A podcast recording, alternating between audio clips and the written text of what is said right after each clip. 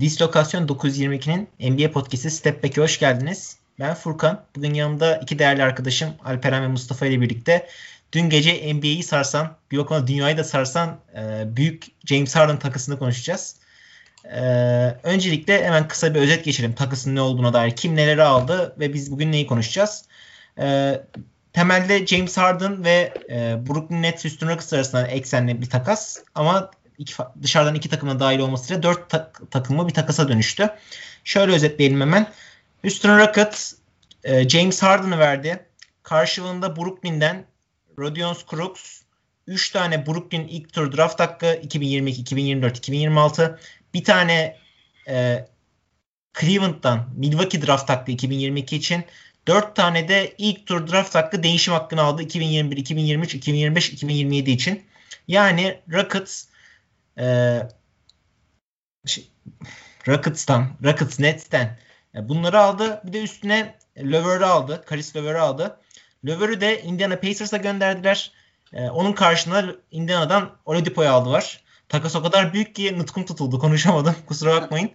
E, kısaca ben şöyle özetliyorum. Toparlıyorum. Rockets Oladipo'yu aldı. Indiana'dan. Cleveland'dan Dante Exum aldı. Cleveland'dan Milwaukee'nin 2022 ilk tur draft hakkını aldı. Brooklyn'den Rodion Crooks'u aldı. 3 tane ilk tur draft hakkı aldı 2022, 2024, 2026 için. 4 tane de ilk tur değişim hakkını aldı. Yani 4 tane ilk tur draft hakkı, 4 tane değişim hakkı Oladipo, Exum, Crooks'u aldı. 3 tane de oyuncu aldı. Rockets bunları aldı. Karşılığında James Harden verdiler. Yani James Harden bunlara kadir oldu. Tüm bu saydığım her şeye anlatmaya çalıştım, söylemeye çalıştım her şeye kadir oldu. Brooklyn Nets James Harden aldı karşılığında. Bu kadar. Indiana Pacers Karis Lever'ı aldı. Oladipo'yu Rockets'a verdi. Bir de ikinci tur draft hakkı aldılar kendilerine. Ee, Cleveland Cavaliers ise sadece Dante Exum ve bir tane Milwaukee ilk tur draft hakkı vererek ki o draft hakkı bence çok değersiz. 28. sıra falan olur maksimum. Jared Allen artı Taurean Prince aldı. Takasının şeyi budur. Ee, tem, tamamı budur.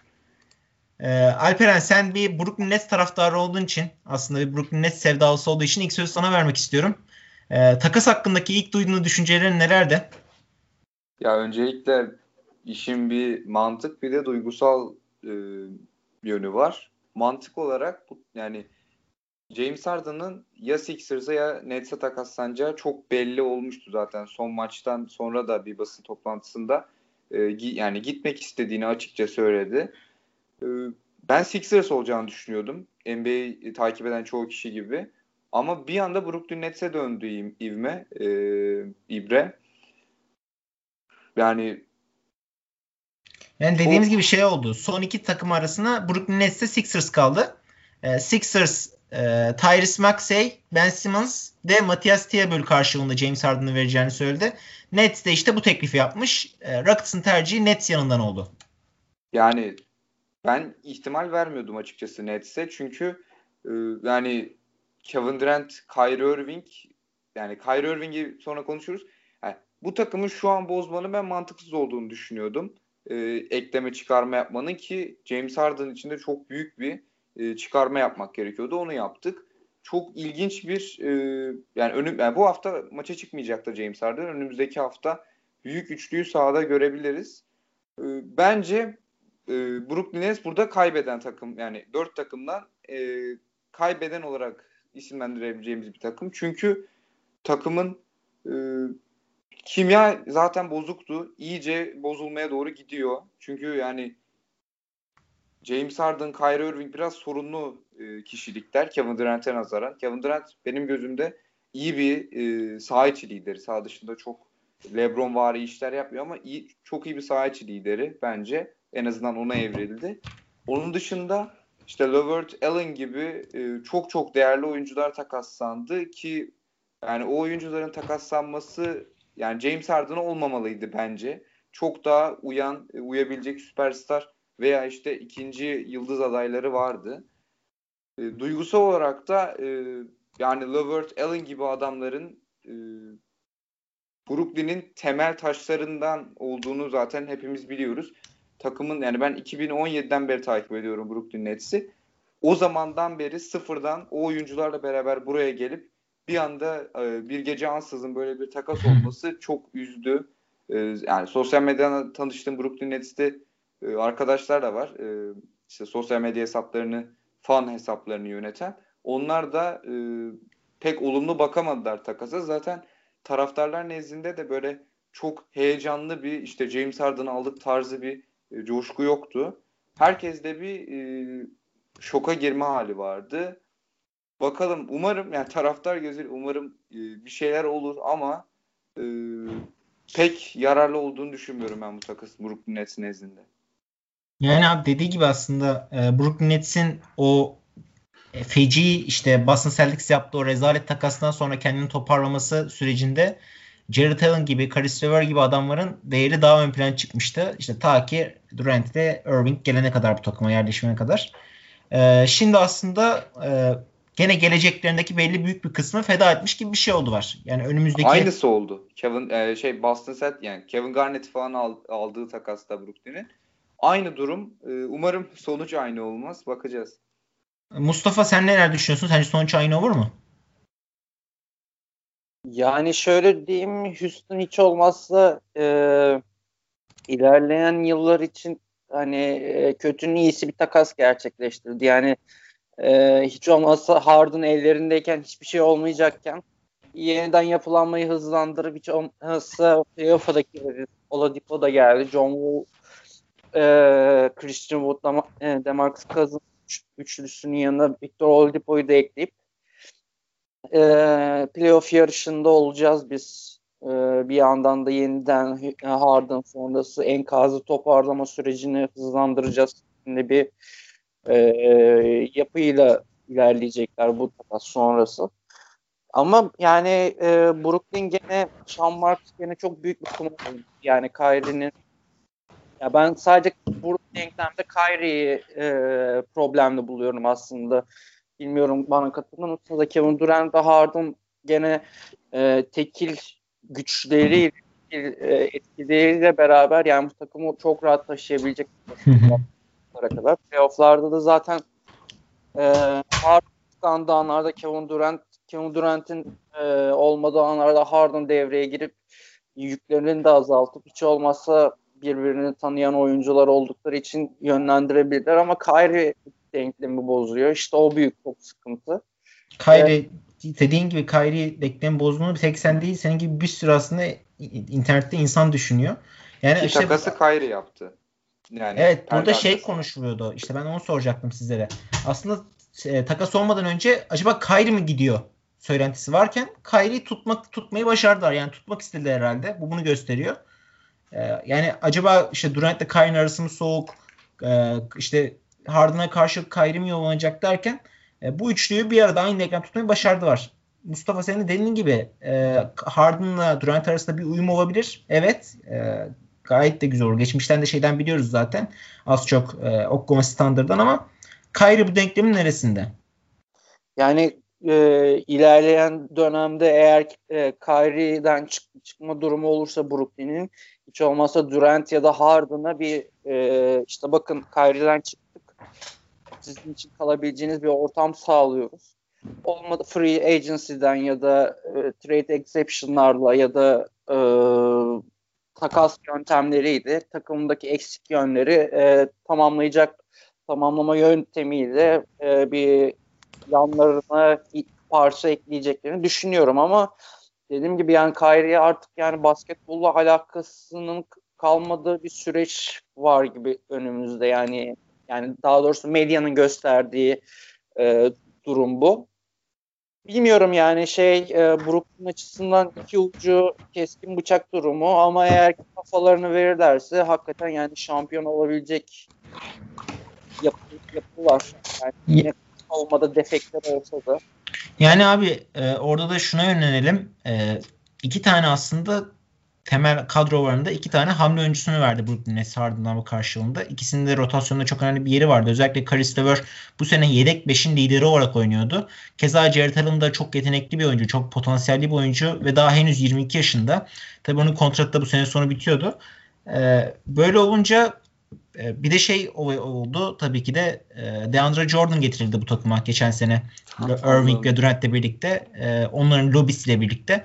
Onların lobisi sayesinde aslında DeAndre Jordan ilk 5 başlıyordu maç oraya. Normalde Jared Allen DeAndre Jordan'dan şu an kat bir kat daha iyi bir durumdayken sahada e, DeAndre Jordan ilk 5 başlıyordu. Sürelerin çoğunu yine Jared Allen alıyordu evet ama Jared Allen bir tık arka plan atılmıştı.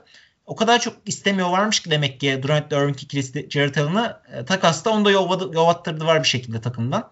E, bir huzursuzlukla varmış aslında Jared Allen üzerine ya da DeAndre Jordan'ı daha da böyle serbestlik tanıdılar ama şu an Brooklyn Nets takımına baktığımızda uzun olarak, uzun savunmacı olarak çok büyük eksiklikler göze çarpıyor. DeAndre Jordan'ın o eski savunmacı DeAndre Jordan olmadığını hepimiz biliyoruz. E, onun arkasında yedek olarak baktığımızda şu an e, elimizde bir oyuncu gözükmüyor. Bir tek Jeff Green var. Orada devşirilebilecek ama Jeff Green 4 oynayacak. 4 oynadığında şey, DeAndre Jordan'la aynı anda başladığında maça e, ya da kısa 5'te 5'e geçtiğinde e, çok yük binecek Jeff Green üstüne. Jeff Green o kadar yükü bindiğinde yapabilecek bir oyuncu mu? Orası soru işareti. Çünkü LeBron'un yanında Cleveland'dayken Jeff Green o sınavın altından pek de iyi kalkamadı bana kalırsa. E, o üst seviyede oynarken playoff'ta playoff finaline doğru oynarken performans bir tık düşük gelmişti benim gözüme.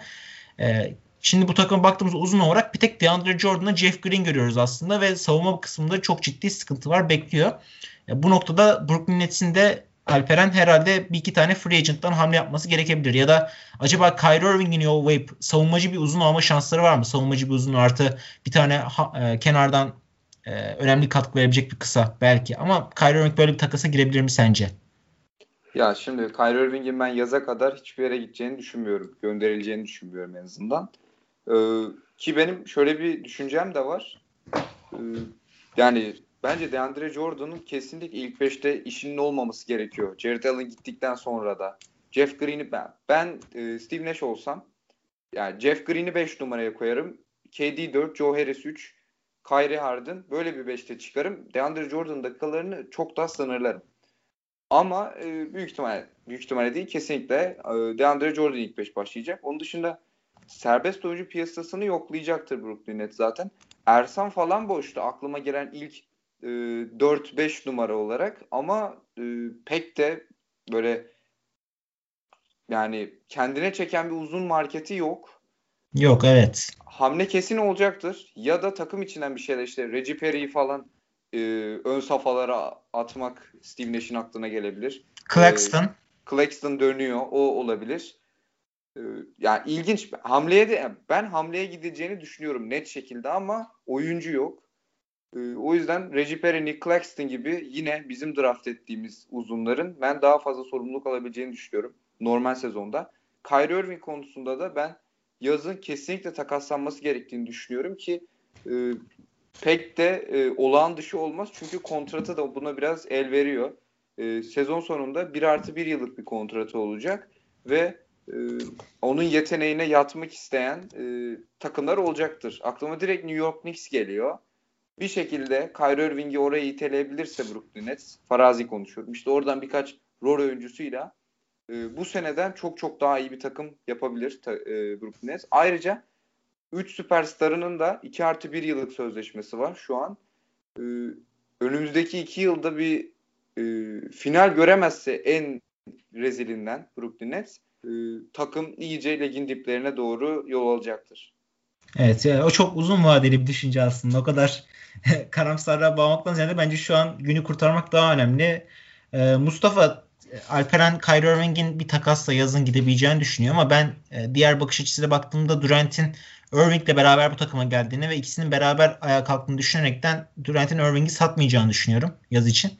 Ee, sence Brooklyn Nets GM'i, camiası Irving'i göndermeye çalışır mı? Ya da Durant buna anti tepki verir mi? İşte ben yollatmam Irving'i tarzı ve e, bir uzun hamlesi o, olursa kim olabilir? Ben bir tek şu an baktım free agent piyasasına. Bir tek Tyson Chandler gözüme çarptı. Başka gözüme çarpan herhangi bir uzun yok. O yüzden bir takas kovalayacaklar gibi duruyor yine. Takas kovalayabilirler. Dwayne Dedmon'da çekebilirler. Belki oraya yani atabilirler hiç olmazsa Dursun abi bizim şeyimizde bench'imizde 5 sıkıntımız olursa diye ek, şey ekleyebilirler. Ama ben şöyle düşünüyorum. Şimdi Durant hiç olmazsa oynamayı bilen, oynamayı seven, sahaya hiç olmazsa aklını verebilen, aklını veren bir oyuncu yani. Verdiği zaman da nasıl bir yok edici olduğunu hepimiz biliyoruz yani. Keyifle izledik izledik senelerdir, izlemeye de devam ediyoruz ama Şimdi Kyrie'nin son dönemde yaptıkları hem e, basketbol operasyonları, genel menajer ofisinin hem e, teknik ekibin hem takımın zaten iyice şimşekler üzerine çekmesine sebep oldu. E, Durant de yavaştan düşünmeye başladı. Ben bu deliyle ne yapacağım? Bu deliyle devam edilebilir mi diye de kendisi de düşünüyordur. Çünkü bir yandan kendisine kanıtlaması gereken bir kariyeri var. Yani yaşı da 32 oldu artık. E, ve kalan e, basketbol ömrünü de iyi bir şekilde tamamlamak istiyordur. Hal böyle olunca baş, opsiyonları düşünecektir illa yani arkadaşı da olsa ne olursa olsun. Yani sonuçta burada bir iş yapılıyor ve herkes yani olağanüstü paralar kazanıyor. E, ben yani Kyrie'de Kevin Durant'in arkadaşlığının konusunda hiç şüphem yok ama işler sahada profesyonel bir duruma gelince e, Kevin Durant diğer opsiyonları düşüneceğini tahmin ediyorum. Ya bir yandan da şöyle bir durum var. Şimdi birçok takım e, daha önce eleştirdiğimiz, gömdüğümüz takımlar e, şu anda ligin dibindeki takımlar bile iyi yapılanmaya geliyorlar ufaktan da olsa. İşte New York Knicks'in atılımları, Cleveland'ın, Charlotte'un e, yani birçok takım bir şeyler yapmaya çalışıyorlar. Phoenix nasıl bir sürede ayağa kalktığını gördük. Hı hı. Yani bu şekilde takımların da artık yani Kyrie Kumar'ın oynama konusunda şüpheleri olacağını düşünüyorum. Yani hangi takıma iteleyebilirsiniz, hangi takıma şey yapabilirsiniz. Eğer ki bu e, NBA genişlemesinde gelecek takımlar Seattle'dan ve Las Vegas'tan takım gelecek. Belki onlara e, Kyrie gönderilebilir biraz daha hani medya... Çok uçuk bir şey oldu abi bu da. yani gelecek de gidecek de çok o da durum uzun vadeli. Yani şu sonraki yeni takımlar geldiği zaman diğer takımlardan oyuncu seçme hakkı olacak. Ya ben ondan geleceğini düşünmüyorum da ondan öyle yani ben de çok yakın gelecekte olası görmüyorum ama yani 2022 falan dendi diye biliyorum ben Adam Silver. En yakın düşünüyoruz tarzında. Hani e, benim aklıma gelen opsiyonlar bunlar bir yandan da bu, bu, bu şekilde de bir e, seçim o, e, şeyi çözümü çıkartılabilir ama Kyrie'nin e, çok basketbolda da çok bir geleceğin olduğunu düşünmüyorum. Çünkü aklı artık hala sağda. Yani. yani biliyorsun Kyrie işte bu hafta kişisel sebeplerden dolayı Brooklyn Nets maçında e, kadrosunda yoktu. Bu haftayı boş geçirdi ve bir e, Instagram videosunda bir doğum günü partisinin olduğu ortaya çıktı. Kardeşinin mi arkadaşının mı orasını tam hatırlamıyorum. E, yani sırf kendisinin canı istemediği için basketbol oynamayan bir adamdan söz ediyoruz burada. Ama canı istediği zaman da nasıl basketbol oynadığını hepimiz biliyoruz. Hepimiz şahidiz. Ne kadar yetenekli bir oyuncu olduğunu ve bir takımı nereden alıp nereye götürebileceğini, Durant'in yanında nasıl Robinlik yapabileceğini hepimiz şahidiz. Hepimiz biliyoruz. Gördük zamanında. Irving hala 28 yaşında. Hala öyle çok ağır bir sakatlık geçirmiş durumda değil yani. Şu an sağlıklı e, performansını vereceği zaman hala full performansını verebilecek seviyeye çok rahat ulaşabilecek bir oyuncu. E, bu noktada ben Durant'in Irving'i koruyacağını düşünüyorum. E, Irving'i bence her ne kadar net camiası yollamak istese de bir yerden sonra bir şekilde tutmaya çalışacaktır Durant. E, o da kendisine göre tepkisini koyacaktır. Çünkü bu yola beraber şampiyonluk çıktılar. E, bu ikiliye bir Harden da eklenince tabii insanların kafasına şöyle bir soru oluşuyor.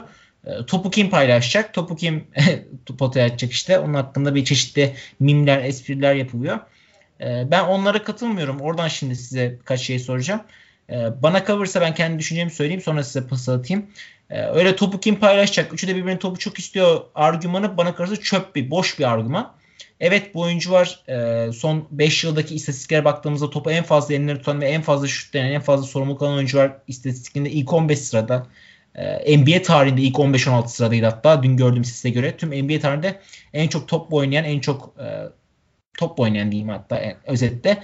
ilk 16 oyuncudan 3'ü şu an Brooklyn Nets kadrosunda. Ve e, topu kim paylaşacak diyorlar. Ben de neden bunun çöp olduğunu size söyleyeyim öncelikle. E, playoff'a geldiğimizde bu topu kim atacak argümanı geçerliliğini yitiriyor bana kalırsa. Evet normal sezonda sıkıntılar olabilir. Normal sezonda normal sezon maçları son toplarda kaybedilebilir. Evet. Ama playoff'a geldiğimizde kimin ne oynayacağı bence çok net bir şekilde belli oluyor. Durant'in orta mesafesini açacağı, Irving'in o handle'ını, ball handling'ini yapıp potaya gideceği, James Harden'ın tepeye çıkıp DeAndre Jordan'la o pick and roll'unu oynayacağı ya da o geri çekip o step back üçlüğünü açacağı kuralları e, takım oturdukça netleşecek ve playoff'ta ona göre basketbol oynayacaklar. Ve her oyuncu, bu üç oyuncunun her biri kendi doğrularını oynadığı takdirde bana kalırsa hiçbir sıkıntı olmayacak Brooklyn Nets cephesinde. Evet belki maç son topunu kim kullanacak kavgası çıkabilir da maç son topunu da Durant kaçırdığında Harden niye ben kullanmadım diyebilir ya tam tersi olabilir. Orada bir tık sıkıntılar olabilir ama bu takım oynadığı oyunu ben etkileyeceğini düşünmüyorum. Ee, yani inanmayan olursa da zaten e, Golden State Warriors'a Durant ne de hep aynı şeyler söyleniyordu. İşte Curry şut atıyor, Klay Thompson şut atıyor. E, ondan sonra Durant da geldi. Şimdi kim top paylaşacak, kim top potaya atacak o kadar çok şut varken ne oldu? Dur, Golden State'in işleyen sistemine daha da değer kattı Durant. Daha da zenginlik getirdi. E, bana kalırsa şu an Brooklyn Nets'in net bir işleyen sistemi olmamasına rağmen zaman geçtikçe D'Antoni ve e, işte Steve Nash'in kurduğu düzene formüle ayak uyduracak bir James Harden'la birlikte işleyen bir düzene oturacağını düşünüyorum James Harden'ın ve playofflar özelinde Brooklyn Nets'in başarı şansının çok çok daha yüksek olduğunu düşünüyorum. Normal sezon yanıltıcı, aldatıcı olabilir çünkü normal sezonda Durant de dinlenmek isteyebilir, Irving de dinlenmek isteyebilir. Bu load management olayından e, Harden'da. Bakalım bence e, normal sezonda ne kadar alttan da girseler, ne kadar üstten de girseler yerleri sıralamaları hiç önemli değil Brooklyn Nets için. Yeter ki playoff'a girsinler. Playoff'a girdikten sonra da bence doğuda her takımı dümdüz etme imkanına sahipler diyorum. Ama e, sizin de görüşünüzü merak ediyorum. Mustafa senden sorayım önce. Sen ne düşünüyorsun benim bu argümanım hakkında?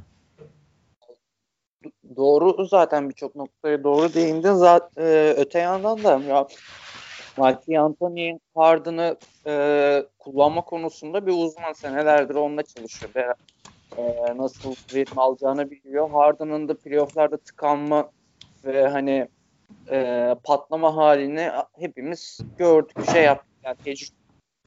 E, Kevin Durant da bence Harden'ın e, birbirlerine playofflarda kompanse edebileceklerini olmadığı anlarda Harden devreye girecek. Harden'ın tıkandığı anlarda Kevin Durant artık e, sazı eline alıp yön, yönlenecek. Evet. Yani Ka Kanye e, buralarda kritik dakikalarda roller biçilebilir veyahut da başlangıçta sen e, al eline sazı e, maçı aç kalanını biz tamamlayalım şeklinde bir yani opsiyon çok yani o, o şekilde kullan, kullanabileceklerini düşünüyorum. Zaten asıl olay playoff'ta yani Furkan yani e, biliyorsun ki playoff'ta artık e, olağanüstü savunmaların e, artık mikro hamlelerin devreye girdiği anlarda çözümler için böyle süperstarların olması gerekiyor ki elinde e, şampiyon e, finale finale önce finale sonra şampiyona ulaşabilmen için. Tam da dediğin gibi konu... işte orada Houston Rockets'ın yuvarda sıkıntısı neydi? E, Chris Paul gelmeden önce Harden'a destek verecek ikinci bir adam bulamamaları. Milwaukee Bucks'ın yuvarda sıkıntısı ne? Antikopo tıkandığında ona savunma çözüm üretiminde ona destek verecek ikinci adam bulma var. İkinci plan bulma var. Şimdi Brooklyn Nets'e 3 tane plan yapabileceğin adam var. Irving'e av oyna diyebilirsin. Durant'e av şutunu at diyebilirsin.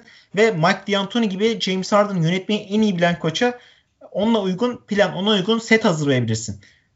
Bu yüzden bence yani playoff'ta işler çok değiştiğinde Brooklyn Nets'in bu üç oyuncusunun avantajı bence çok çok daha ön plana çıkacaktır diğer takımlara kıyasla. Yani e, zaten ben ya Brooklyn'in herhangi bir şekilde e, playoff dışı kalacağını zannetmiyorum. O imkan dışı bir olay. Yok yok. Ee, yani playoff'larda da dediğim gibi yani tekil oyuncuların çözümleri bu süperstarların oyun çözümleriyle e, bir yere gelebiliyorsun belli bir noktadan sonra. Hani en aleni örneği Lakers'ın şampiyonluğundaki Davis'in 5 numaradaki yaptığı 5 pozisyonunda yaptığı e, olağanüstü oyunu gördüğümüzde zaten e, Lakers güle oynaya şampiyonluğa yürüdü. O hal böyle olunca yani Kevin Durant'in de Harden'ın da Kyrie'nin de çözümlerde kritik anlardaki zor anlardaki çözümlerine ben güveniyorum açıkçası. Alperen sen neler düşünüyorsun bu argüman ya, üzerine? E, playoff'lardaki yani çözüm üretme işte skor bulma, kritik anlarda devreye çıkma konusunda 3 tane yani ikinizin de dediği gibi çok sağlam opsiyonu var takımın. Ama ya şöyle senaryolar da olmaya yani olabilir. Bunu düşünüyorum. Mesela Kevin Durant e, muazzam bir yani farazi konuşuyorum. E, Kevin Durant muazzam bir e, seri ve e, seriler hatta geçirdi. Diğer iki oyuncunun devreye girmesine pek e, gerek kalmadığı senaryolar da olabilir. Mesela e, hani hep şeyden konuşuldu. İşte biri tıkandığında diğeri devreye girer ama evet. biri tıkanmadığında iki tane çok çok e, lüks iki süperstar yanında olmuş olacak ve o denge o aralarda nasıl kurulacak? Ben onu merak ediyorum. Onun dışında e, takım tamamen biraz e, işte Levert Allen'ın da gitmesiyle James Harden'a uygun hale geldi yani. Hiç bek yani kimsenin beklemediği James Harden'la biraz uzak bir oyun yapısına sahip Brooklyn Nets bir anda James Harden etrafını 3 şütörle e, donatabilecek hale döndü. E, Levert ve Allen'ın gidişiyle işte e, Luvavo Cabarro var, Bruce Brown bir şey yani şut uzmanı Joe Harris var. yani Joe Harris var. Ona yani 4 yıllık Harris... kontrat uzattılar zaten. 4 yıl 72 milyon dolar ter, ter, tertemiz yeni kontratı aldı. Yani bu yapıda Joe Harris'in öneminde aslında konuşmamız gerekebilir. Yani önümüzdeki senelerde Joe Harris bu yapıda çok önemli bir role sahip olacak gibi geliyor bana. Ben yani şu an e, yani resmi olmayan şekilde Brooklyn Nets'in dokunulmaz olan ikinci oyuncusu Kevin Durant'ten sonra. Hı hı. Yani şey diye açıklamalar oluyor işte Kevin Durant harici herkes takası açık falan. E, dün akşam e, öyle bir haber görmüştüm. Yani Kevin Durant ve Joe Harris e, dışındaki herkes takası açık tarzı bir durumdayız şu an Brooklyn Nets adına. Ama yani onu dış ama şey de oldu. E, Joe Harris son iki sezonda oyununa şey de kattı.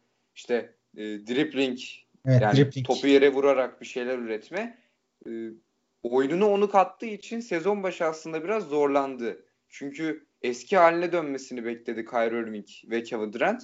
Joe Harris biraz orada kaldı ama her türlü her oyun şablonuna bürünebilen e, muazzam bir oyuncu. E, yani o en başta bahsettiğim işte birinin tıkanmaması durumunda diğer ikisinin biraz boşta kalması durumu Brooklyn'i belki zorlayabilecek e, doğudaki tek neden olabilir.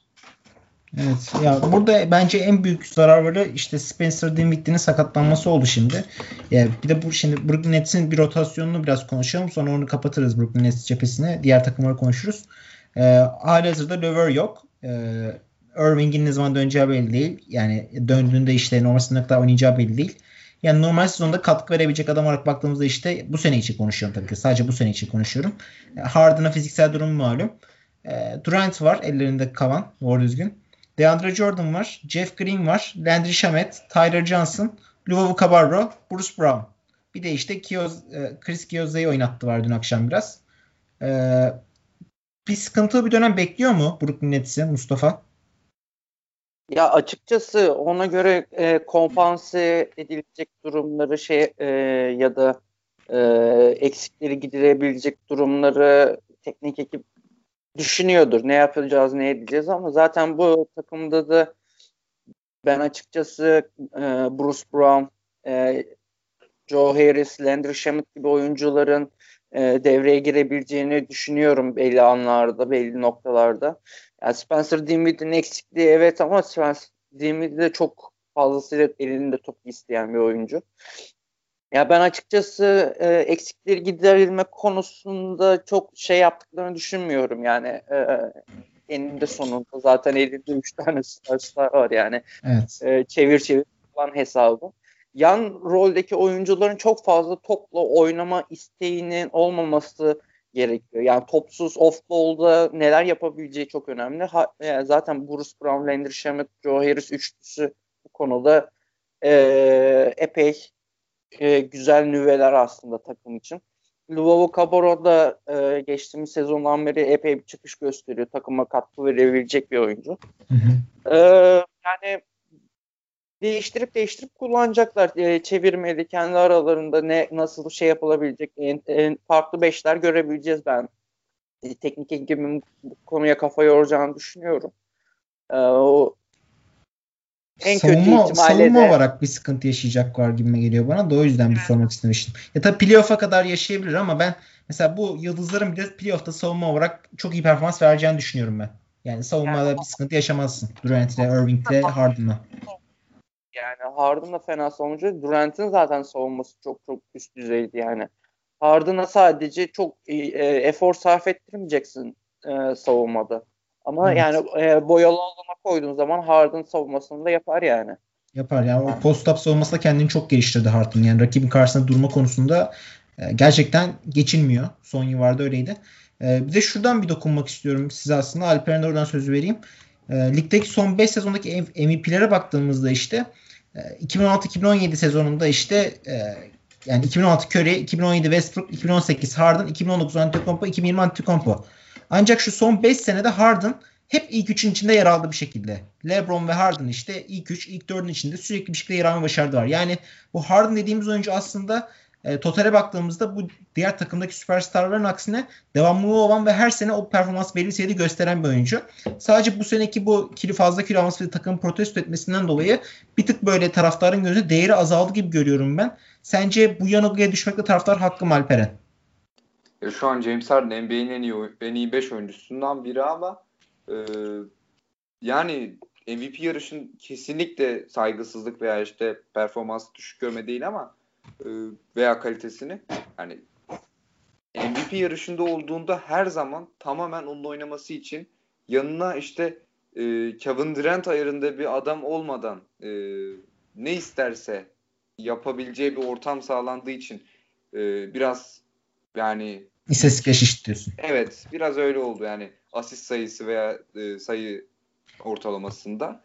E, bu takımda neler yapılacağını ben inanılmaz merak ediyorum çünkü topu elinde yani Kyrie Irving'siz bir denklemde aslında Harden topu yani Harden'ın top elinde olsun Kevin Durant bir şekilde off ball oynar. Şutörleri dizersin. Kevin Durant 5 oynar. Böyle şeyler yapılırsa Harden'ın e, 2016-2017 sezonu Dwight Howard'sız ilk yıldı. O sene inanılmaz bir performans vardı. Yani triple double yapmasa Russell Westbrook MVP e, MVP James Harden olacaktı. E, Kyrie Irving'siz o takıma benzer bir şey var ama Kyrie Irving'de olduğu için biraz 3 e, oyuncunun da verimi düşecektir. Ama e, onun dışında yani Kyrie Irving'siz yani yine parmak basmak istiyorum onun üstüne. E, eski halinden e, kesitler değil bayağı eski halini bize izletebileceğini düşünüyorum James Harden'ın.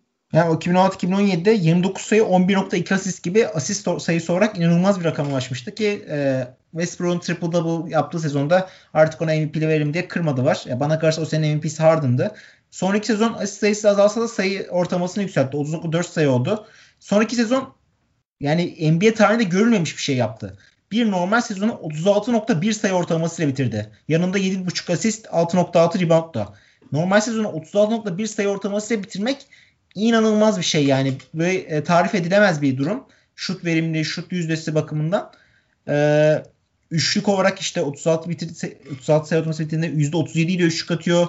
E, %53 ile ikilik atıyor. Şut verimliliği inanılmaz üst düzeyde. %88 de free throw atıyor ki kariyerin en yükseği. Yani muazzam bir sezon geçirdi. O sezon da e, MVP'liği aldı zaten.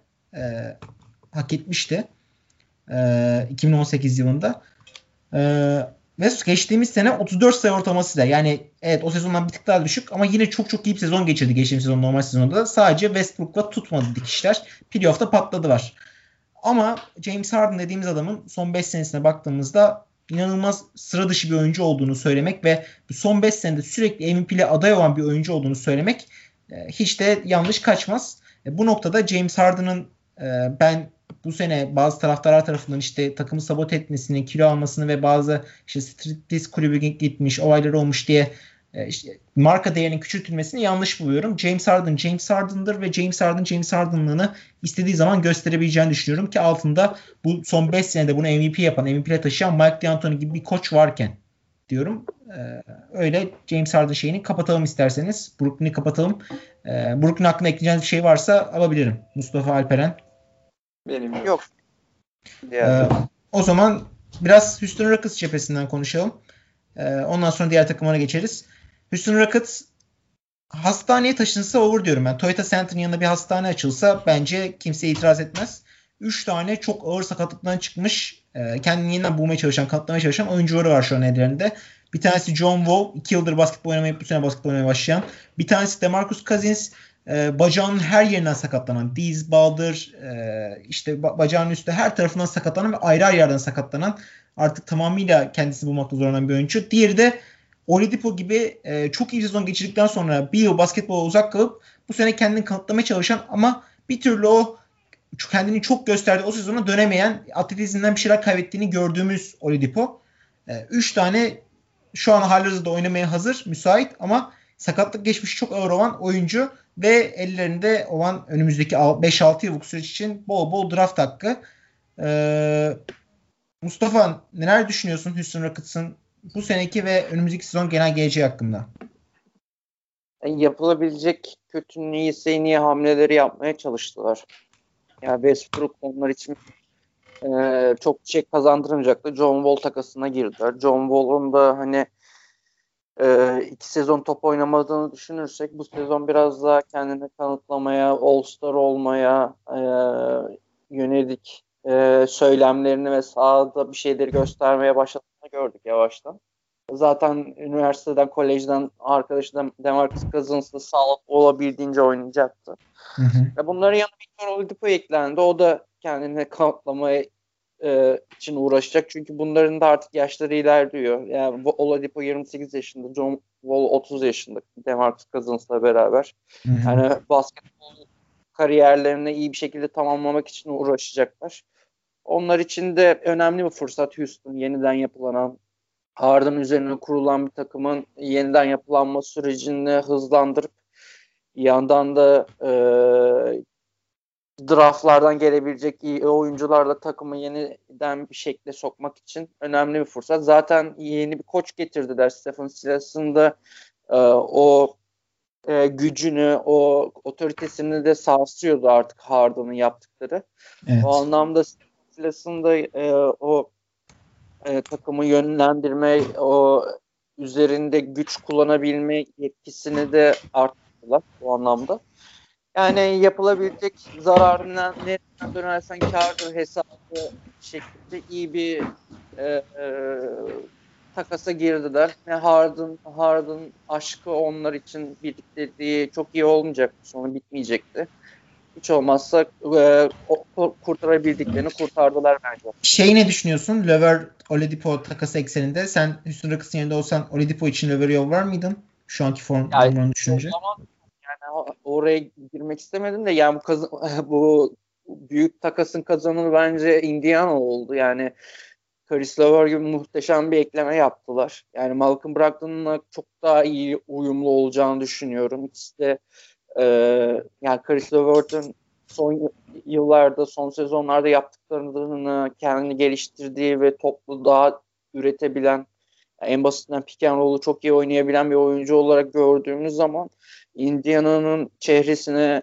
önemli şeyler katacak. Victor Oladipo karın ağrısı gibi bir sıkıntı yaratıyordu. Hatta e, Bubble'da da e, sizin takıma gelsem ne olur diye diğer takımlar konuştuğunu duydum ben okudum. Evet. Ee, yani hal böyle olunca Houston için de hani e, yapılabilecek e, yani iyi bir kumar aslında Oladipo. Bir yandan da John Wall'un e, olmadığı anlarda Oladipo'yu topa emanet etmek gibi e, denklemlere girebilirler. Takımda Christian Wood da var zaten bir yandan. Orada da PJ yani, Tucker yovanacak diye konuşuluyor şu an mesela. Ee, yani bir bakalım değişik bir çehreye bürünüyor Christian Wood'la, Oladipo'yla, Vova. Ee, yani ilerleyen yıllar içinde iyi e, pikler aldılar. Ellerinde pik yoktu normalde. Hiç olmazsa piklerde başka bir şeyler de yapılabilirler. Yeniden yapılanma zaten artık böyle oluyor. Hızlandırılıyor. Yani uzun yıllara yaymaktansa kısa süre içerisinde hem takım oynatmak hem bir yandan da pikler üzerinden bir şeyler yapabilmek. Evet. Takımların yeni amacı oldu. Houston da bu noktada ilerliyor. Ee, Alperen şimdi ben kontratlara bakıyorum da Karis Lever'ın 3 yıl 52,5 milyon dolarlık aslında kendi oyuncu piyasasına göre çok çok iyi bir kontratı var. Öte yandan Oladipo'ya baktığımızda biz bu sene son yıl kontratının 21 milyon dolarlık yani sene sonunda e, ya kontratı biteceği için yollar ayrılacak ya da tutacak var yeni bir kontrat verip ki Oladipo'nun da sakatlıktan sonra ne kadar kontrat alacağı ya da kendisi ne kadar gösterip göstermeyeceği meçhul. Ee, sen Üstün Rockets cephesinden bakarsan bu Oladipo Lever takasını nasıl değerlendirirsin ve e, Houston draft haklarında biraz bize bilgiler verir misin? Yani sen neler düşünüyorsun Houston Rockets'ın geleceği hakkında? Sonra Indiana'ya geçeriz. Ya 2023'ten sonra falan NBA draftında şey olacak işte birinci sıra Oklahoma, iki Houston. Oklahoma Houston tarzında ilerleyecek. Yani gidişat o yönde. Ee, bunun da yani fazla mal göz çıkarmaz şeyiyle e, biraz piklere hücum ettiler. Yani farklı oyuncuları zorlayabilirlerdi bence. Ee, işte Levert yani Harden'ı gönder göndermek için işte önce ikili müzakereler başlamış. Ondan sonra diğer takımlar e, olaya girmiş diye e, okudum ben. Yani Harden için farklı parçalar da isteyebilirlerdi ama draft haklarını istediler. Bence yapıla, yapılması gereken Oklahoma'nın da bu yaz özellikle yaptığı e, çok büyük potansiyel vadeden bir şey yaptılar. Ne kadar çok draft hakkı o kadar çok e, o kadar geniş bir genç ama, oyuncu havuzu. Ama şey diyeceğim. Şu an Houston'da genç oyuncu yok. Şey, potansiyel olan böyle takım emanet edecekleri. Oklahoma'da Shai Gilgeous Alexander var. Şimdi sen bu takımda takım geleceği için e, geleceğini emanet edeceğin belli bir net bir süperstar olmadan neye göre bunu yapacaksın? Yani Houston Rockets'ın bir rehberi eksik değil mi sence? Ya şimdi takımın geleceğini tabii ki John Wall, DeMarcus Cousins bunlara kurmadılar. Ama e, yani zaman içinde yani benim görüşüm DeMarcus Cousins'ın kendini bu sene bulmasıyla beraber Cousins Wall ikilisiyle bir e, orta vadeli plan oldu işte 2-3 e, yıllık minimum. Kendi yani tabii ki DeMarcus Cousins'ın kendini bulması ve e, biraz sakat değilim artık şeyini e, medyaya kanıtlaması gerekiyor ben. E, yani bunlar olduğunda 2-3 yıllık en azından bir plan olduğunu düşünüyorum. E, daha da uzun olabilir. Oladipo planın içinde var mı? Yani bence yok. Zaten bir yıllık bir sözleşmesi var. Ee, orada bir maaş dengelemek için falan filan e, Indiana'dan Oladipo'yu e, içeriye almış olabileceğini düşünüyorum ben diğer takımların. Ama sonuçta yine Oladipo Oladipo'dur yani adam e, tanking yapacak denen Indiana Pacers'ı e, neredeyse tek başına playoff'a hatta ilk turda Cleveland'ı elemeye kadar götürdü. Bunları yapmış bir adamın e, kontrat senesinde çok daha istekli olacağı zaten aşikar. E, zaten 28 yaşında çok geleceğin parçası olduğunu düşünmüyorum ama e, bu playoff zorlama yolunda takıma çok çok önemli katkı sağlayacaktır. Ve ben Houston Rockets'ın yani ilk ilk onu hedefliyor e, artık takımlar play-in için. Ama ben Houston Rockets'ın ilk 8'de kendine yer bulup e, yani galibiyet alma avantajını da üstüne alacağını düşünüyorum. Yani play'inde şöyle oluyor. 7-8. sıradaki takımlar bir galibiyet alınca playoff'a kalırken diğerleri iki galibiyet almak zorunda diyebiliyorum. Yani ilk 8'e atıp ufak çaplı bir play'in avantajı da alacak kalibrede olduğunu düşünüyorum ben Houston Rockets'ın. Yani, evet. Ben o kadar parlak görmüyorum. Wow ve Cousins ekseninde bir gelecek kuracak kadar e, o ikisine güvenmekten ziyade bence bir tane çaylak gibi genç bir oyuncu kovmaya çalışacaklar bu oyuncuları vererek e, bir şekilde bir formül olarak ya da belki önümüzdeki ilk draftta direkt böyle çok potansiyel gelecekli bir oyuncu olarak mesela bu sene Charlotte'un Lamela Ball'u alıp onun üzerine takım kurma çalışması gibi onu özgürlükler tanıması gibi geç, e, önümüzdeki draftta bir oyuncu seçip onun üzerine bence temellendirmeye çalışacaklar. E, Oladipo konusuna gelirsek de birkaç şey söyleyeceğim. Oladipo'nun o sakatlanmadan önce çok yükselip çıkış yaptığı sezona baktığımızda ki istatistikleriyle bu seneki istatistikleri yani sakatlık sonrası istatistiklerine baktığımızda şeyler çok göze çarpıyor. Denediği ikilik ve üçlük sayısı e, denediği ikilik sayısı yani aslında ikilik sayısı denediği ikilik sayısı genelde potaya gittiği e, ya da orta mesafe denediği e, alanlar yüzdeler. Ve bunu servis dış çizgisine isabetleri de görebiliyoruz. Şöyle söyleyeyim. Maç başına 12 ikilik denerken sakatlanmadan önce prime zamanında şu an 9'a düşüyor. Maç başına 12 ikilik derken aldığı follere baktığımızda maç başına 5 foul atarken 4'e düşüyor. Maç başına 5.8 üçlük denerken yani daha fazla içerik mi tercih ederken bu sene 7.7 gibi üçlük sayısının bir anda maç başına 2 tane arttığını görüyoruz ki bu da atletizmin ne kadar azaldığını ve e, potaya yönelmekten, penetre oynamaktan ziyade bir tık daha böyle çekingen dışarıdan oynadığını gösteriyor bu istatistikler bizlere. Ama sayı ortalamasına baktığımızda gene 20 sayı ortalaması gibi kendisi için iyi bir sayı ortalaması tutturmuştu bu sene Indiana'da. Ama Indiana'da Malcolm Brogdon denilen e, adam bir tık daha öne çıktı. E, şimdi Indiana'ya geçelim isterseniz üstüne sakın diyeceğiniz bir şey yoksa biraz Indiana konuşalım. E, Malcolm Brogdon ön plan çıktı ve Domant Domantas Sabonis gibi e, 24 yaşında Litvanyalı bir genç e, bu sene gerçekten çok ön plana çıktı ve takımın bir bakıma lideri gibi bir şey oldu. Gizli lideri mi, ana lideri mi artık orasını bilemem çünkü e, tam olarak rol Indiana Pacers'ta böyle net bir rol yok takım oyuncuları arasında. Brogdon zaman zaman lider oluyor. Sabonis oluyor. Miles Turner ön plan çıkabiliyor.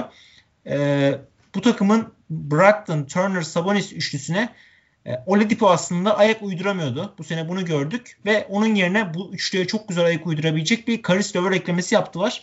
Brockton'la Lever ikilisi bence NBA'in en uyumlu ikilerden biri olmaya aday kısa rotasyon bakımından. Keza Turner Sabonis ikilisinin uzun rotasyon bakımından ne kadar uyumlu bir ikili olduğunu gördüğümüzde Indiana'nın ben e, bu takasla birlikte hem kendi takım değerini hem de başarı şansını çok çok daha yükselttiğini düşünüyorum. Onların da dezavantajı burada e, işte bu kısa ile uzunların arasında tamamlayıcı olan oyuncu olan TJ Warren'ın e, ameliyatla gidip sakatlanması oldu herhalde. Bu seneyi kapatması oldu. Belindeki rahatsızlığından dolayı. E, ama Karis Lever eklemesi hakkında sizin de düşüncelerinizi merak ediyorum. Siz de benim düşündüğüm kadar uyumu buluyor musunuz acaba? Mustafa senle başlayalım. Ya Indiana yapabileceği yani bu dediğim gibi zaten e, bu takasın kazananlarından bir tanesi. Yani en basitiyle şöyle düşünebilirsek Justin Holiday, Malcolm Brogdon, Caris LeVert, Sabonis, Miles Turner beşlisi bile sahada müthiş işler yapabilecek. Yani Holiday olmadığında TJ Warren, Caris LeVert bile kenarlarda konumlandırdığın zaman müthiş e, işler yapabilecek bir takım. Yani oyunu çözebilecek oyuncusu çok oluyor bu sefer sağ beşinde. E, bunlardan e, birini bench'e bile atabilirsin. E, kenardan getirebilirsin. Oladipo'nun takıma getirdiği uyumsuzluğu da ortadan kaldırmış oluyorlar. Yapabilecekleri en iyi hamleyi yaptılar ve bana kalırsa da e, senin de bahsettiğin gibi e, çok güzel bir kontratı var Chris Levert'ın. E, Indiana'ya katılacağı çok şey var. Abi takımdaki ee, tüm oyuncuların kontratları çok güzel ya. Malcolm Brogdon 20 alıyor yıl başına 20 21 22 alıyor. Miles Turner 18 18 18 alıyor. Sabonis 17 18 19 alıyor. Lever de şimdi 17 e, 18 alıyor. Yani takımın 4 ana oyuncusunun her biri 17 18 alıyor. Yani bir süperstarın aldığı kontratın 2 oyuncu alıyor gibi bir şey oluyor. Yani 4 temel oyuncu 2 süperstar kontratı veriyorlarmış gibi bir şey oluyor ki bu da aslında önümüzdeki sene için mesela yer açıyor Indiana Pacers'a ekleme yapması için. E, tabii ki bir yandan da şöyle bir durum var. TJ McConnell'dan, Doug McDermott'tan yani e, katkı almaya çalışıyor bu takım yani uzun zamandır bench'ten gelebilecek benchlerine yatırım yapabilirler. E, baktığımız zaman yani 3-4 rotasyonu için bir kişi daha ekleyebilirler, şey yapabilirler.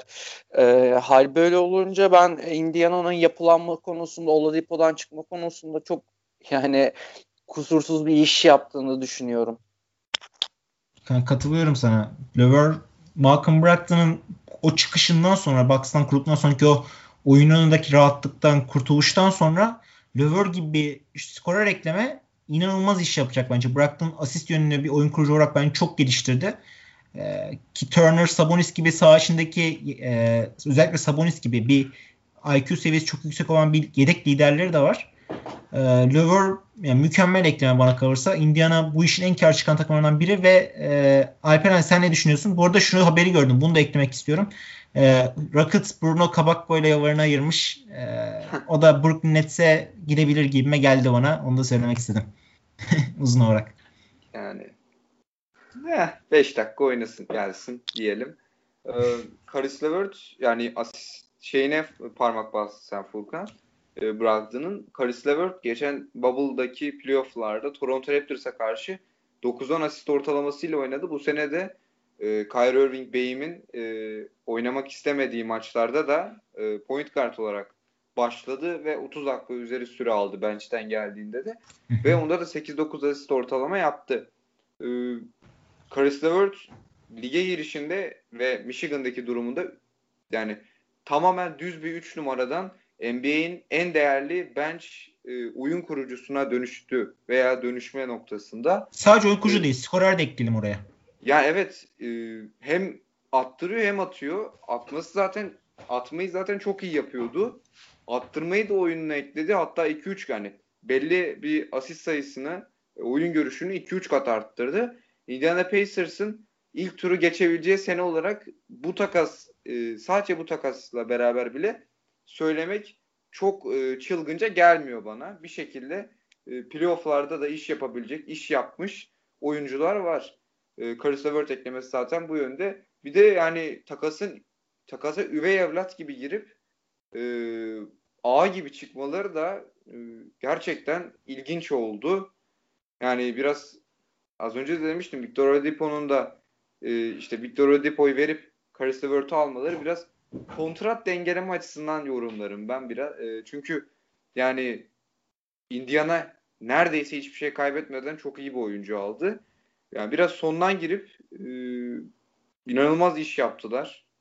Evet. Indiana açısından her şey çok güzel. Zaten sezona beklentilerin çok ötesinde başlamışlardı. Orada Sabonis'in etkisini hakkında ne söylemek istersin? Çünkü Sabonis şu an 21.8 sayı, 12.5 rebound, 5.8 asist gibi çılgınca rakamlar oynuyor yani. Asist sayısı biraz yüksek olsa herhalde triple double'a doğru gidecek yani. İnanılmaz Zaten rakamlar oynuyor. O yani bu oyuna geçen sezon Bubble'dan önce işte Turner'ın e, Turner'la işte hücumda 4-5 ve savunmada 4-5 oynamayı farklı şekilde e, sağlamalarıyla başlamıştı.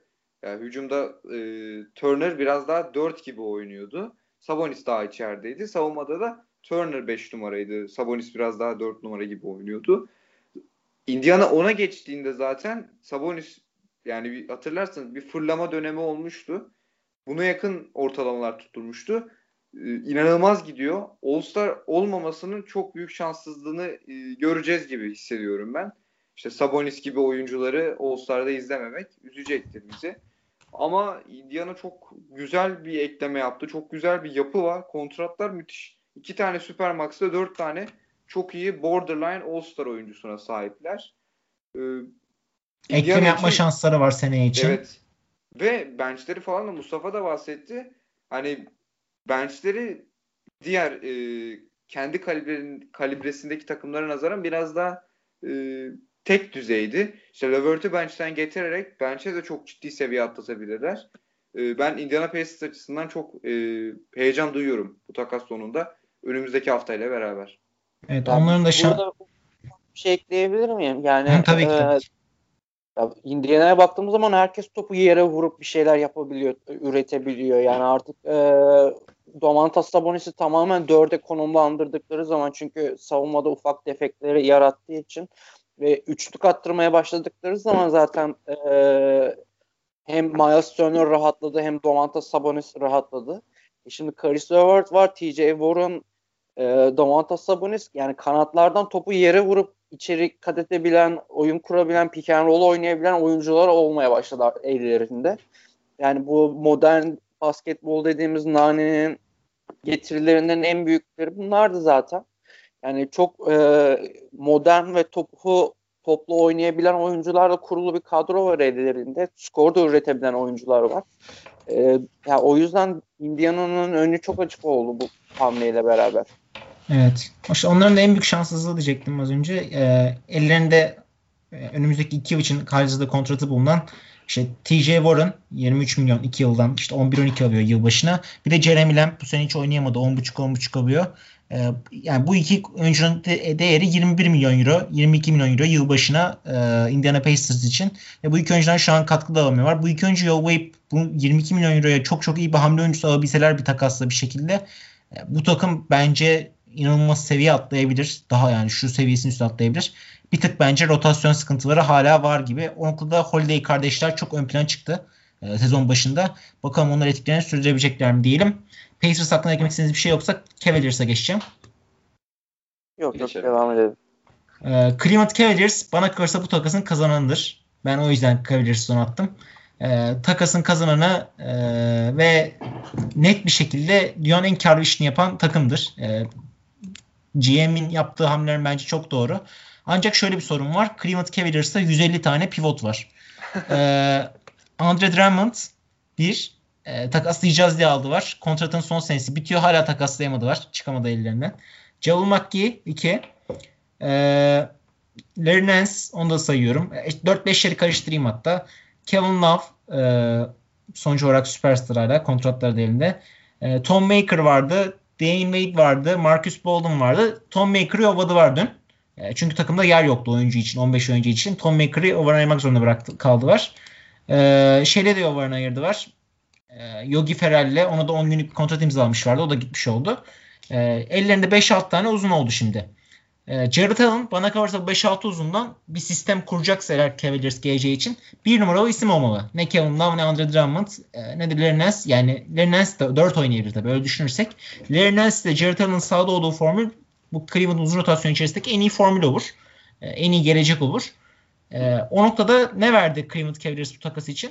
Bir tane 2022 e, Milwaukee Bucks ilk tur draft hakkı verdi ki Milwaukee Bucks ligi üst sırada bitireceği için 27-28. sıra gibi bir şey de gelecek. Çok da e, değerli bir pick değil aslında ilk tur için.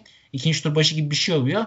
Ve Dante Exum verdiler. O da takımdaki işte yine 150 tane kısa oyuncudan bir tanesiydi. Önünde işte takım geleceğini kurdukları Garland, Sexton, Okoro, işte Della gibi böyle bir sürü oyuncu vardı. O kısa rotasyonda aslında sakatlıklardan dolayı ön plana çıkmıştı son dönemde. Yani hiçbir şey verip karşılığında Jared Allen gibi gerçek bir potansiyel oyuncu aldı var. Bir de e, gene Brooklyn Nets'in yedek parçası e, Demar Carroll mıydı? Evet. Şey e, yok yok. Tauren Prince. Tauren Prince. Demar Carroll. Aynı, aynı gözüküyorlar yani. Evet aynı gözüküyorlar değil mi? Saçları maçları aynı tipleri mipleri. Demar Carroll bu arada şeymiş oradan aklıma takıldı. Serbest oyuncuymuş şu an. Acaba Brooklyn'e falan olur mu diye oradan bakmıştım da az önce. Her ee, türlü 2-0-5 adam olacak gibi gözüküyor. Tauron Prince'i aldılar. E, o da bence e, şey bakımından iyi bir hamle ekleme. E, çünkü Cleveland'da takım kısalardan ve uzunlardan oluşuyor. İşte dediğim gibi 5 tane pivot, 5 tane kısa var. Bir forvet yok. Bir forvet olmayınca da tek forvet olan Cedi Osman çok ön plana çıktı bu düzende. Cedi Osman normalde başka bir takımda NBA'de bu kadar ön plana çıkmayabilirdi bu sene. Ee, öyle olunca bir forvet rotasyonda bir derinlik katacak. Ee, hatta belki zaman zaman Cedi Osman'ı bile kesebilir. Ee, bana kalırsa Torrance Prince. Ee, baktığımızda Tavares Prince'in kontratı 2 yıllık devam ediyor ama Jared Allen'ın kontratı bu sene sonunda bitiyor. Öyle olunca işte sene sonunda kim tutacak sorusu yani Jared Allen'ı uzatacaklar mı? E, Drummond'ı bu süreçte takaslayabilecekler mi? Çünkü Drummond'ın kontratı da bu sene bitiyor. Bakalım Cleveland Cavaliers için de gelecek çok umut vaat edecek bir şekilde açık ama e, düzgün adımları atmaları gerekiyor. E, Mustafa senle başlayalım yine. E, sen neler düşünüyorsun Cleveland Cavaliers'ın hamleleri hakkında? Andre Drummond'dan çıkacakları e, göz önüne geldi artık. Yani Jared Allen'ın gelmesiyle beraber. Onlar da yapılanmalarında artık daha sağlıklı bir şekilde ilerlemek istiyorlar. İşte yani muhtemelen sıra Kevin Love'a gelecek. Ee, onun ağır kontratından da çıkmaya çalışacaklar muhtemelen. Ondan önce Andre Drummond'dan e, kapıyı gösterecekler. Az çok belli oluyor. Jared Allen onlar için çok güzel bir hamle.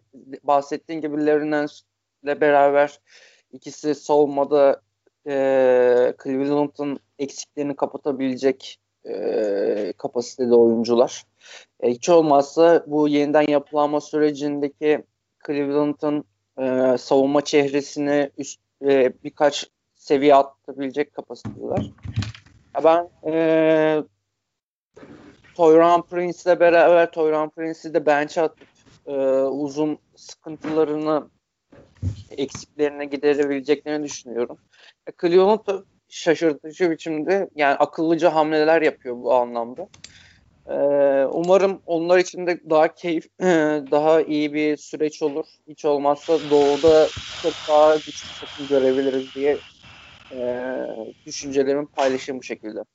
Evet yani Jared Allen şu an Brooklyn Nets'te işte 26 dakikada 11 sayı 10 rebound gibi double double ortamıyla oynuyordu. Ee, keza Tauren Prince de 18 dakikada 8 sayı gibi önemli bir katkı veriyordu.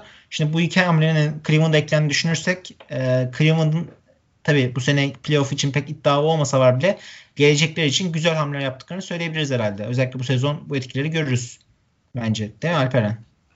Yani şimdi Jared Allen'ın zaten e, sınırlı serbest oyuncu olacak sezon sonu.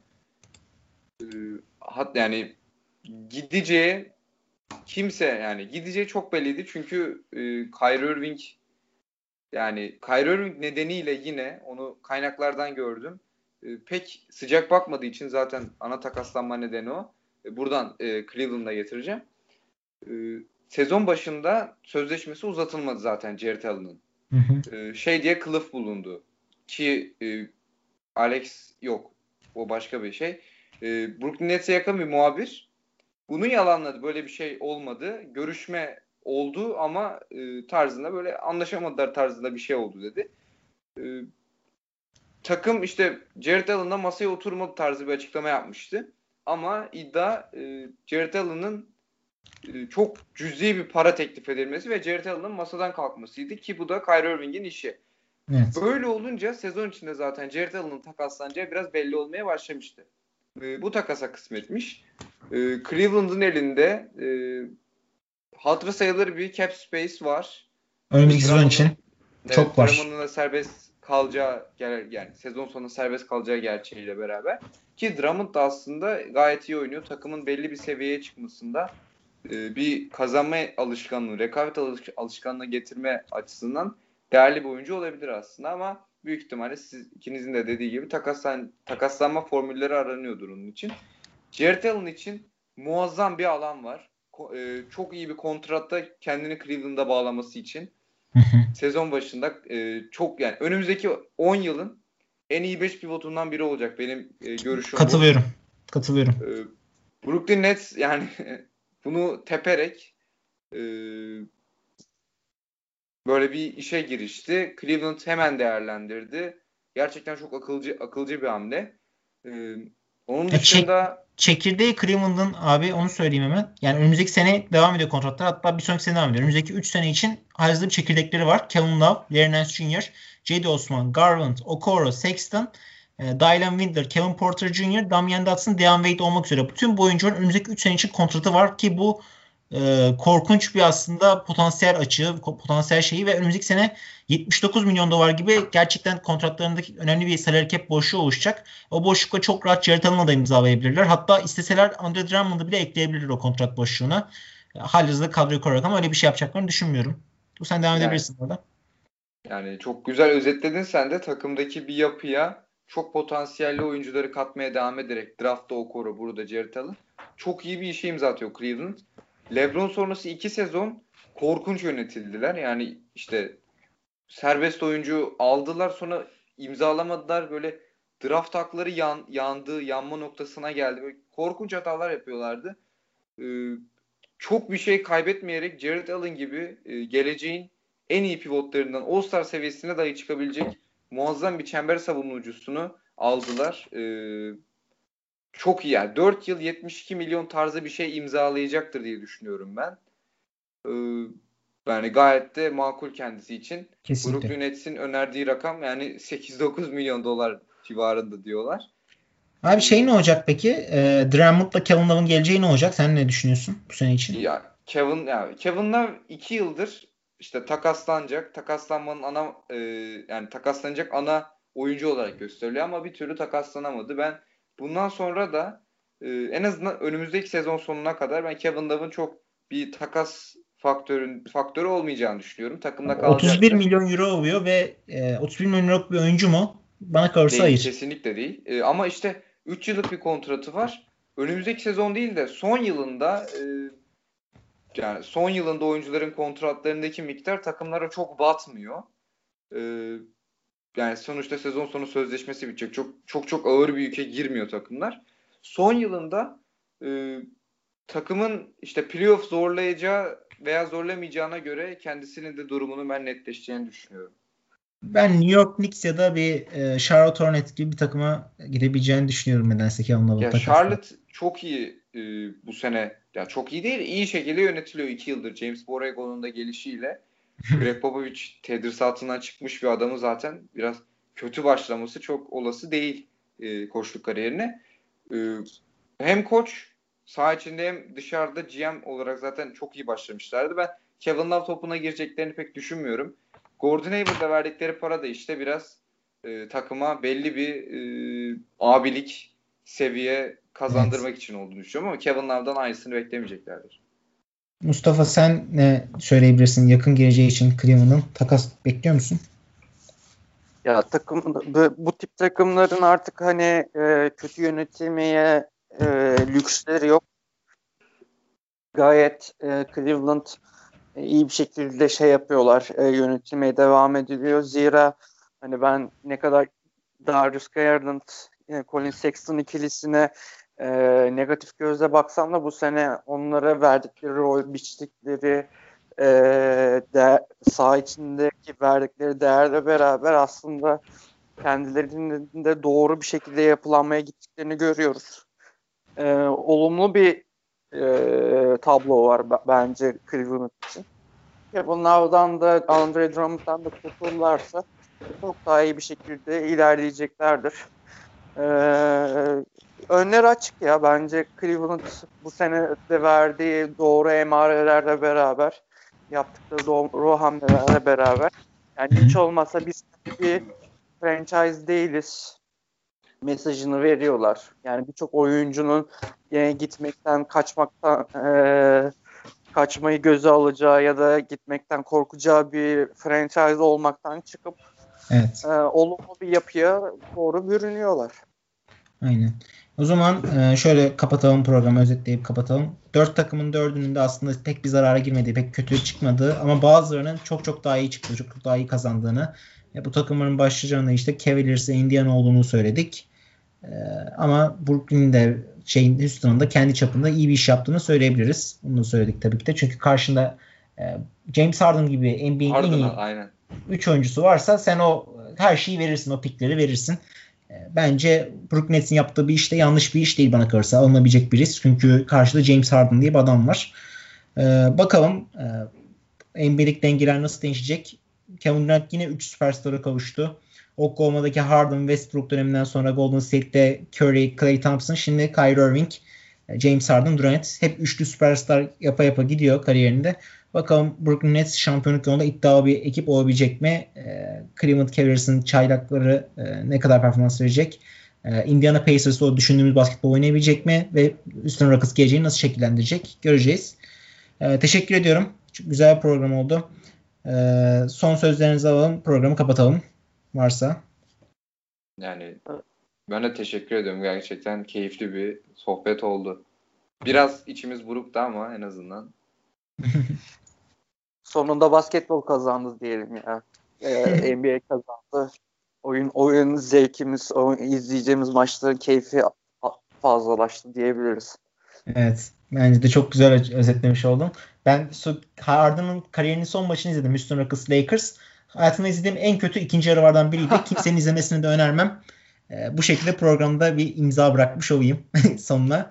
E, 12'ye 0-1 2021 tarihinde oynanan Houston Rockets Los Angeles Lakers maçının ikinci yarısını izlemeyin diyorum. E, James Harden kariyerinin son maçı Rockets formasıyla. Bakalım e, gerçekten son maçı olacak mı? Rockets'a geri döner mi ileride bilmiyoruz. Öyle diyeyim. E, teşekkür ediyorum. Ağzına sağlık. Kendinize iyi bakın. Hoşçakalın. Hoşçakalın. Hoşçakalın.